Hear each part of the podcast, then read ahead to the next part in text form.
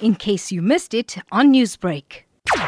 There was an occasion when uh, my uh, nationhood, I believe, was challenged. I was introduced at a literary conference as an Indian playwright. Right.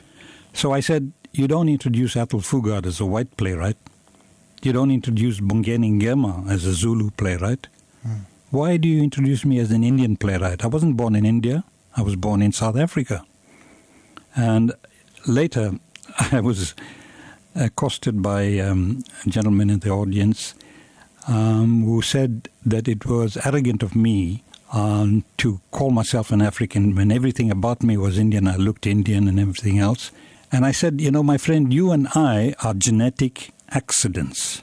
You didn't ask to be born what you were born, neither did I. Not that I'm ashamed of my heritage, and indeed I'm very proud of mine, and I'm sure you are proud of yours. However, you as a fellow genetic accident have no right to define me, another accident, to mark out which territory I belong or don't belong to. A little later on, when we were having coffee, he said, You know what? I never looked at it that way. I said, Well, it's time you took off your racial blinkers.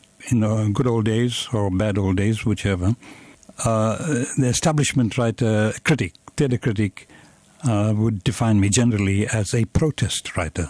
Now, I don't uh, deal in one dimensional sloganeering. I tell stories. I tell stories about people, real people who live within a certain reality. Uh, in South Africa at that time, but you know, I mean, the thing is, uh, I'm not going to um, dodge the fact that I wrote from my own experience, Yeah. which um, I think springs from, you know, um, a place.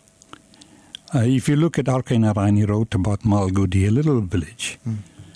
Uh, and if you look at James Joyce, James Joyce wrote about Dublin and places of uh, his hearth. And he wrote it in a dialect that was peculiar to that place. And to some people, the dialect might be difficult to follow, but the Joyce's works were regarded as classics, literary classics.